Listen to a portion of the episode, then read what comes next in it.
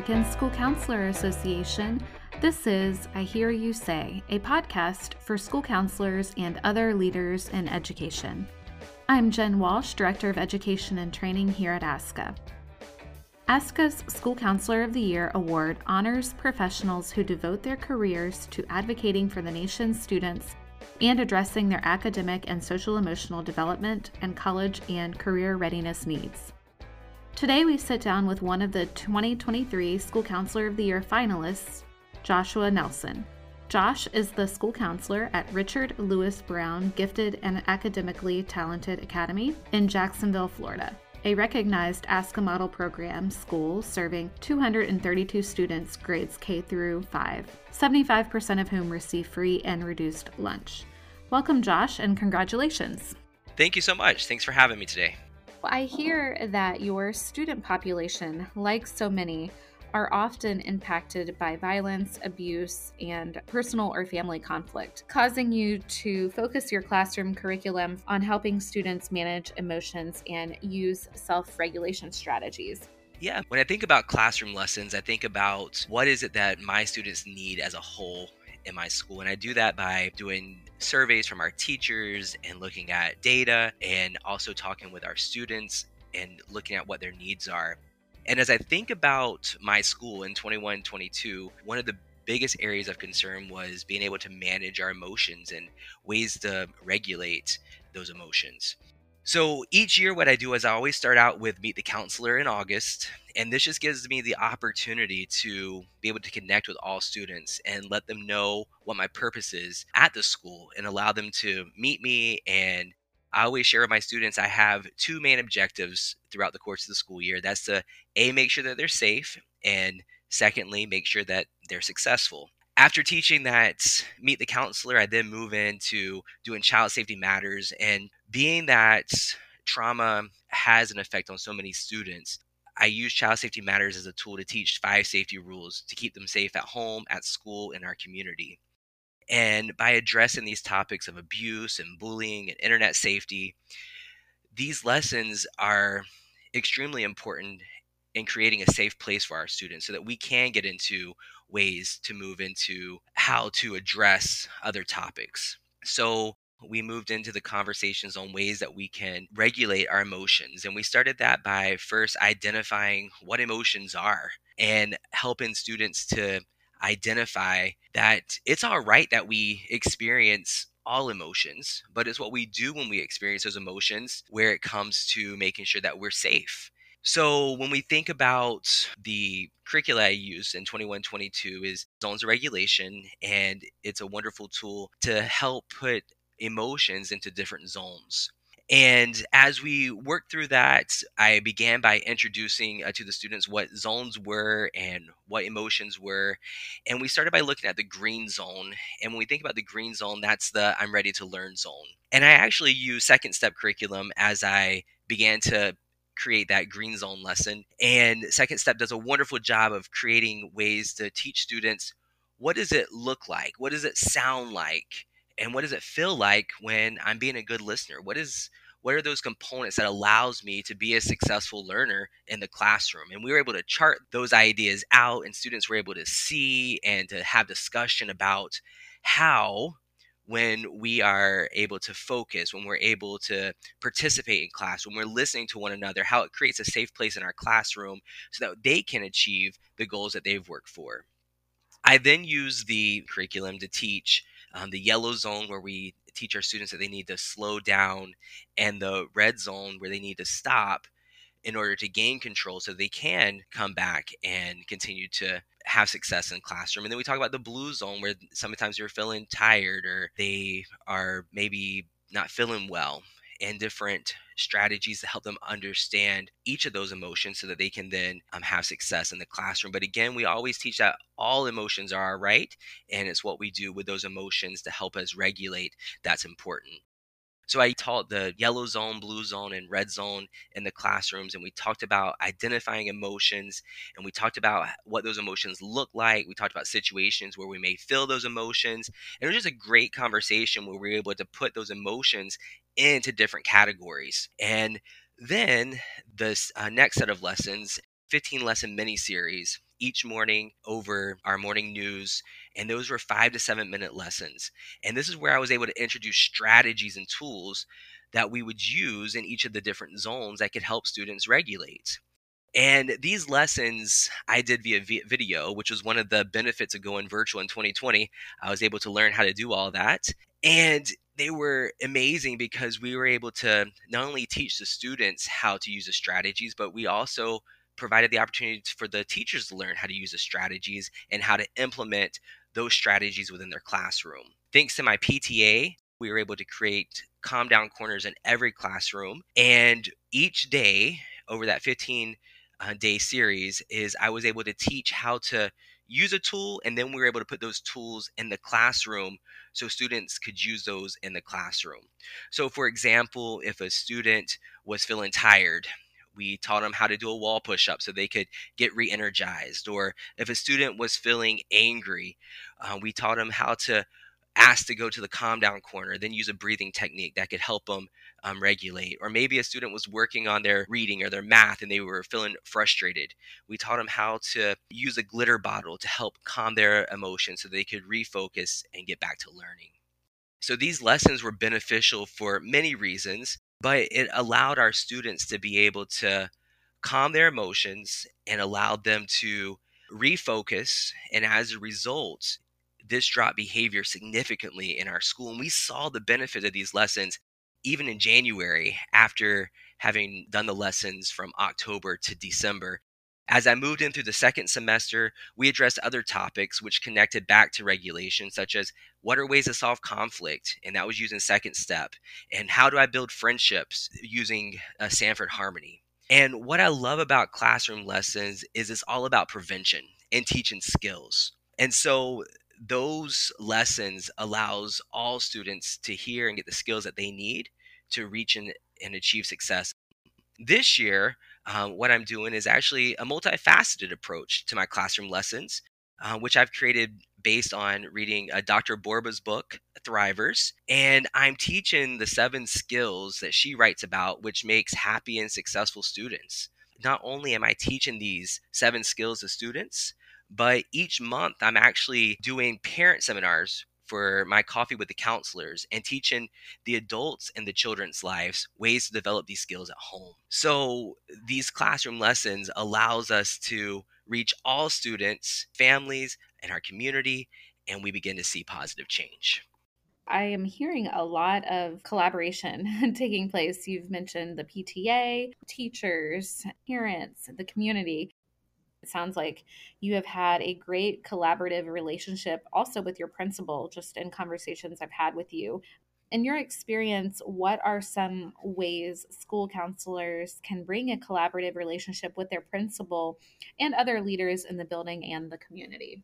Yeah, so over my seven years at being at RL Brown, I've actually had three different principals. And I believe being part of the leadership team is key, which allows school counselors to give a school counseling vantage point for all decisions which are being made at the school. Being part of the leadership team allows you to hear the needs of the school, it allows you to give input on ways that we can work to support the school. It allows you to hear what the goals are of the school and how we can work to develop students academically and socially, emotionally in order to reach that. So by conveying those points with our principal, having those principal school counselor agreements where we talk about these are my goals that I have and these are the ways that they align with the school's goals and these are the things that I want to do in order to help the school reach success as well as ways that we can help individual students to reach and achieve success.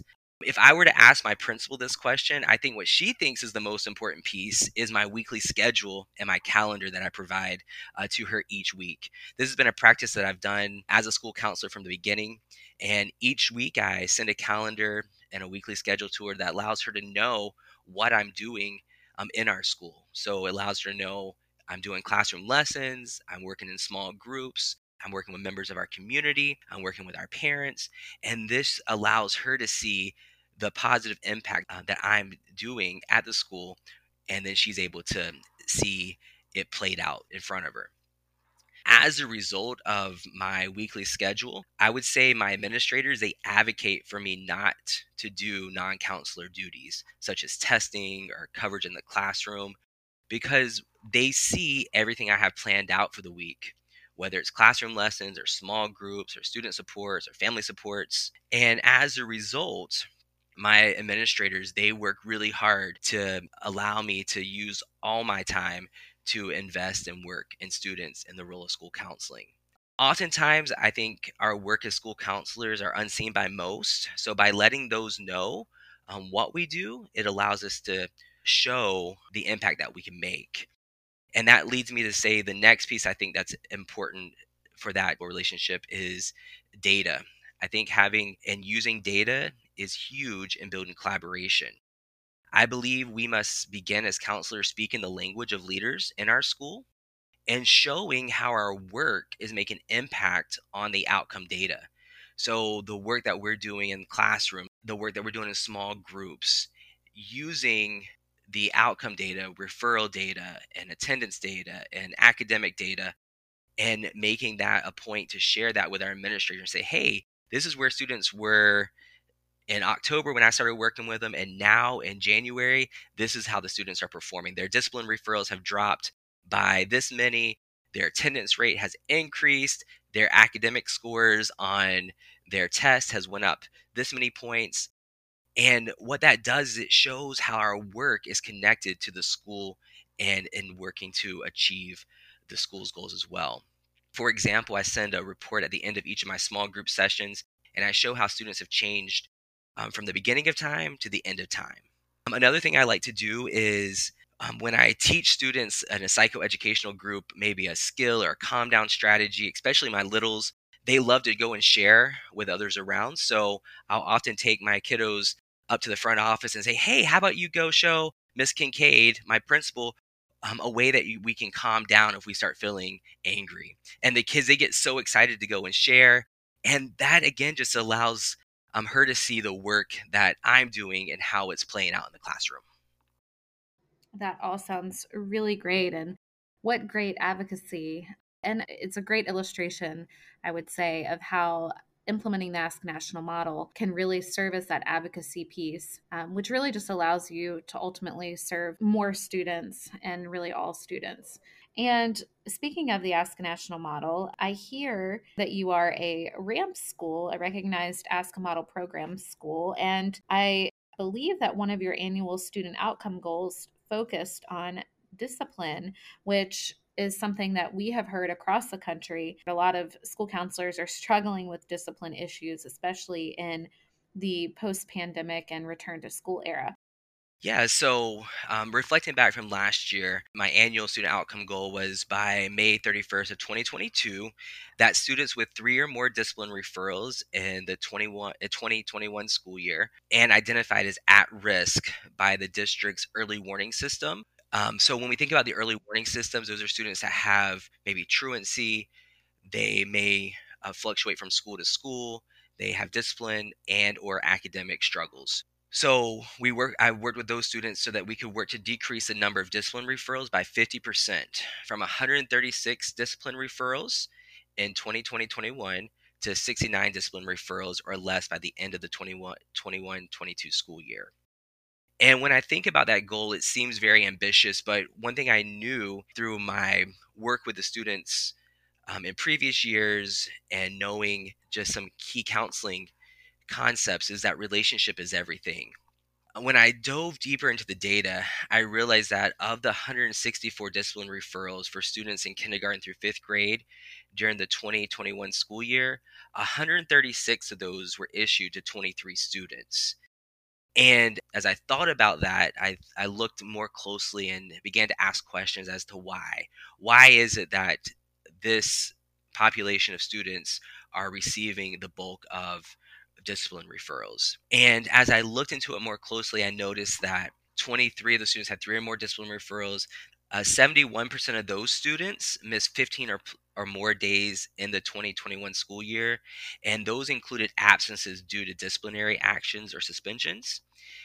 And also academically, those students were struggling. So I began to ask questions. I began to say, why is it that these students are showing out in class? What is what is the problem? And I started by looking at the academic piece and asking, well, is is it behavior or is it frustration?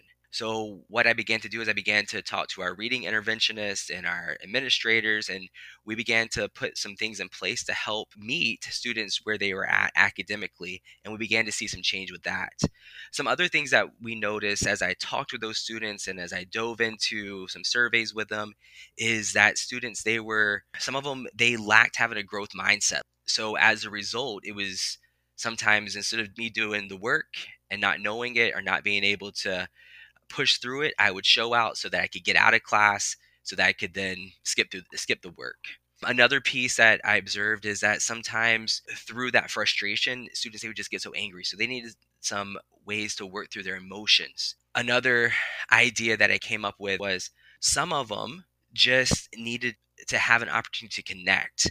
They may have felt in the past that they weren't able to do it, so they just needed an opportunity to connect and build relationship with someone that could help them understand that they did have the ability to achieve. So, as a result, I created several different things to work with this group of students. Um, one of those is that tier one intervention, which was working on self regulation in all the classrooms. And then I looked at students and I said, what is it that we need to work on in small groups? So I would host small groups on emotion control with these students. I worked on class on classroom success skills, we worked on ways to create growth mindsets. So, whatever the students' major needs were, that was a small group that I created to help build those skills. And we began to start seeing change with these students. Not only did they become more confident in class academically, but we began to see behavior referrals go down. Another piece that we put in place was mentorship from my administrators to my classroom teachers to my front desk clerk was mentoring students and this was allowing students to have a trusted adult at school that allowed them to check in with them connect with them allow them to ask how their day was going give them some words of encouragement and we also saw that this was a huge success with students. I also created lunch bunches for students where i would pair students up with other students and we would go out and we play a game of football and we would have a motivational talk afterwards talking about ways that we can work through challenges in the classroom and these opportunities allowed my students to excel. Another piece that we added into helping to decrease referrals was not only do we create calm down corners in every classroom, but we also created a sensory room, which allowed students, if they needed some extra time outside of the classroom to calm down, they were able to move to our sensory room, use some of the tools that we have in there to help them regulate, and then return back to class. And as a result of these interventions, discipline referrals decreased by 54.41%. 52.38% had two or fewer referrals in the 21 22 school year. 71% of students they also showed at least a year's growth in reading, which is huge for students when they've had major gaps uh, from moving from grade to grade. But you know, since 2017, we've been working to reduce the number of discipline referrals, uh, learning new practices and putting on new lenses when it comes to discipline. We've seen teachers, administrators, mentor students. My front desk clerk, now when students come in tardy, in the morning. They ask them to come and have breakfast before they send them to class so that they're not hungry. My front desk clerk, they may notice a child that comes in crying in the morning and they show genuine care and they talk with them and ask them what's going on before sending, sending them to class. You know, teachers recognize when students are getting dysregulated and they ask for them to come to the sensory room to allow them to regulate. Wow, that is really amazing. And what sort of impact has this systems change had on your school climate? This systems change has created such a positive impact, not just on our students, but also on our teachers we're no longer just writing students up to get them out of class. We're working to support students. Our academics are the highest they've been since I started the, um, there seven years ago. Currently in 22 23 school year, we have 34 referrals compared to 124 we had last year at this time. And if we look back to 2017, we had 261 referrals at this time. Our school climate is the best it's been, which is a contradiction contradiction to what's expected in the world events that we're in today You may ask what the change is. I believe we're looking through a different lens. We're creating change in students' lives. They know we care about them and they know that we're supporting them to be their best.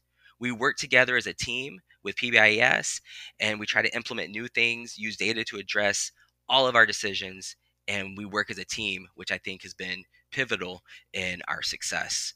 Wow, that is just incredible. Kudos to you. That's amazing work. Thank you. Thank you. I hear that you've mentioned trauma a few times, and I know that you're quite interested in learning about ways trauma affects children and their brains. You've also participated in trust based relational intervention or TBRI professional development. How have you been able to use what you've learned in your interactions with your students? Yes. So I've been interested in trauma informed schools uh, for a long time. So before becoming a school counselor, I was an elementary teacher and I had the opportunity to teach second, third, and fourth grade. And I taught for six years before becoming a school counselor. And at that time, I didn't know much about trauma, but I knew there were some commonalities, and I knew children who experienced hard times were affected, and you could see the effects on, on students. So when I became a counselor, I became very interested in learning about trauma and I would say I began learning about ACEs or adverse childhood experiences probably around 2017 when we were looking at our discipline data at school and we were in by the end of that year we had over 350 referrals and every day was what's going on? Uh, my principal and i we began uh, researching how trauma affects students and, and we began to create a trauma informed school by looking at different practices that we could implement this piqued my interest, and I've continued to learn more about it. And I've worked to educate administrators and teachers and community members and our parents about trauma. Um, I've read several books about trauma, and probably my favorite book was a book called Fostering Resilient Learners by uh, Kristin Souers. Um, but this year, I had an opportunity that um, through my school district where I was able to work through trust based relational intervention. And it's been such an amazing um, experience through TBRI, we've had seven days of in depth trainings, and I've had ongoing um, coaching for this year. So much of it is so relevant, and it really helps you to change your lens when looking at students and the behaviors that we see. One thing that we often think about now when it comes to behavior is a phrase that we often use in TBRI, which is behavior is the language of unmet need. So when we see a behavior the first question isn't why are you doing this? but now the question that i ask is what is it that you need? and that's such a powerful question because uh, students they know what they need they just need someone to listen. Um, some other things that i've learned that i've been able to implement is um, knowing the development of the brain and how trauma affects its response to stress. But it's so encouraging um, as you learn about the brain and and understanding that when students have a trusted adult, how it can help actually rewire the brain. And it's so amazing and it's so powerful to know that each day as a school counselor, I have the privilege to work and help in rewiring a, a student's brain, which is going to have a lasting effect on them for the rest of their life.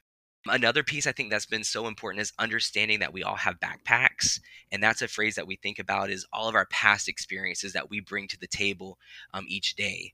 So our students have backpacks and teachers and school counselors, administrators, we all have backpacks too. So helping us all become aware of our backpacks, whether those are past experiences or maybe abuse or lack of food or negative education experiences or social injustices all of those things that we bring to the table has an effect in the way um, for example when a teacher is working with a student and maybe that piece of what the student's doing is a reflection of something that happened in that teacher's life which goes into their backpack. So just being aware of what we bring in our backpacks and knowing hey you know this is a, this is in my backpack and i need to stop and i need to regulate myself because an dysregulated adult cannot regulate a child. Another piece that's been um, so uh, helpful is understanding that um, all students come with three ages is that students they come with a chronological age a developmental age and a street age so as we've learned when working with students that we may have a nine year old child sitting in our class but developmentally due to trauma they may be showing five year old characteristics, maybe by throwing a tantrum. And you're like, hey, you're a third grader. Why are you throwing a tantrum here? Well, that could be an effect of trauma. But then on the flip side of that, they also have a street age. And street wise, they may be 16.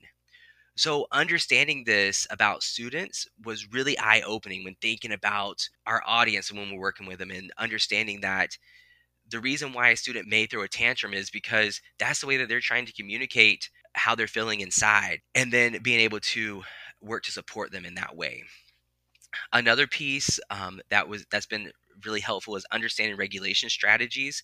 One of the things that we learned is the power to feed students, water students, and then walk students. And that's become a theme. So when a student maybe feels dysregulated, is we ask students, hey, do you need a bottle of water?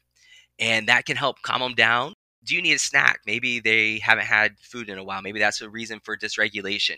Let's get a snack for him. Or maybe you just need to get out of the situation and let's just take a walk. It's not punitive. Let's just take a walk. Let's um, see what's going on and let's get ourselves back together so that we can return back to class this principle really connected uh, to our sensory room that we have that we were able to create last year and it's become a part of the culture of our school. We've actually created a code in our school if a student is feeling dysregulated and they just need an opportunity just to calm down. It's non-punitive. Um, a teacher can ask for a student to come to the sensory room or the student can ask to come to the sensory room and what that does is it allows them to take that time that they need to regulate and I have such an amazing team with my principal, and my assistant principal, and my school nurse. We've all worked together. I've been able to train them on some regulation strategies, and we're able to work together to support students so they can regulate, get support that they need, and then return to class and have success without it being punitive. And as a result of this, it's beautiful. It's beautiful to see that sometimes this child, they just need a moment and allowing them to share their experiences and they find out this is what tool works for me. This is what helps me regulate. This is what's going on. And having a team approach to that has been such a positive um, impact on my life and it's definitely had a positive impact on my students lives. Uh, we now have candid conversations about correction versus punishment and how we can teach appropriate ways to respond. Um, we also have a focus on redos. We all need redos every day and so, as a school counselor, I need redo some days and modeling that for students and saying, hey, can I have a redo on that? I messed up there. And then asking, having our students ask us, hey, you know what? I mess, messed up. I need a redo. And finally, just some empowerment and engagement strategies. You know, it's all about connecting with our students. If we can create a culture of connecting, then that relationship is going to help to create an environment that's that allows all students to achieve. What are some engagement strategies that you've learned through TBRI? You know, the way that we use our voice or making sure that we're providing eye contact. Even something as simple as when you're talking with a student and maybe they don't want to look at you in the eye, say, "Hey, let me see, let me see those bright eyes of yours," so that we can connect and have the opportunity to share that moment being able to mirror behaviors. Maybe a student's having a hard time and they're sitting on the floor, being able to go and sit down next to the students and just sit with them and just listen to what they have to say. Also having a playful interaction. That that opportunity of playful interaction is so important so that we can connect with our students and allow them to see that we're there and that we have genuine care for them. And then thinking about healthy touch. Maybe sometimes a student they just need a pat on the back or they need a high five just to know that someone cares for them. All of these components are so important in helping students know that they're valued and it helps and aids in rewiring students' brains, which allows them to have success, not just now, but in the future as well. Yeah, absolutely. I'm over here taking notes. I'm like, these are some great strategies I could use with my two toddlers that I have at home you know, TBRI is really amazing opportunities to be able to connect and and think about it. I have two kids as well, so mm-hmm. we we TBRI a lot now. Yeah, yeah. so shifting gears a little bit, just to get to know you better. If you had to pick a theme song for yourself, what would it be? Okay, so I had to think hard on this one. When it comes to music, that's not my forte.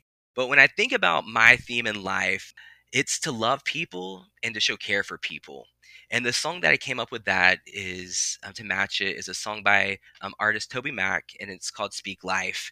And the lyrics of the song talk about the power of words and how we use our words each day. And I'm a firm believer we can either use our words to build others up or to tear them down. In this song, it states Some days life feels perfect, other days it just ain't working. The good, the bad, the right, the wrong, and everything in between. Yo, it's crazy amazing. We can turn our hearts to the words we say. Mountains crumble, and every syllable, hope can live or die. So speak life, speak life to the deadest, darkest night. Speak life, speak life when the sun won't shine and you don't know why. Look into the eyes of the brokenhearted. Watch them come alive as soon as you speak hope, you speak love, and you speak life. And I choose each day to speak life by giving an encouraging word, being a listening ear, providing motivation, and helping others see their potential. It's my desire to build up those around me. We live in a world filled with so much negativity and hopelessness, and I seek each day to look at life through a positive lens and work to provide that hope to those around me. We ask and we end each podcast with what inspires or motivates you? So, what inspires me is seeing positive change taking place and seeing the power of our work as school counselors. Over the last eight years as a school counselor, I've had the privilege to work with so many students who come from many different backgrounds, life experiences, and who have faced who have been faced with many life challenges. And over the years, you may have a situation you think, how can I make a difference in that child's life? But one of my core beliefs is one person can make a difference, and it motivates me to do it more. I've seen students whose next steps was an alternative school, but an administrator, teacher, and myself poured into the student. And now they're in middle school and they're thriving. And probably the most motivating piece, most currently, is seeing just how as a school that we've been able to come together with my administrators, teachers, and our community members and families, that we've been able to work together to create systemic change in our school. This motivates me to keep pushing. When someone says it can't be done, or you say, watch, I say, watch me. This is my drive to, to be a change agent. And as I reflect on my experience, experiences, it motivates me to see what I can do next to create more change. Awesome. Well, thank you so much. It was a real pleasure to talk to you today. And yeah, I learned so much. So thank you for sharing your journey and all of your great tips. We appreciate you and congratulations. Thank you so much. Thank you for having me today. Thank you all for listening. We hope to have you back on our next episode, but until then, be sure to check out our website, schoolcounselor.org, for school counselor resources. We'd also love to engage with you on all of our social media platforms. Find us on Facebook at the American School Counselor Association, Twitter at ASCA Tweets, and Instagram at We Are ASCA. Thanks and hear from you soon. I'm Jen Walsh, and this has been I Hear You Say, the podcast from the American School Counselor Association.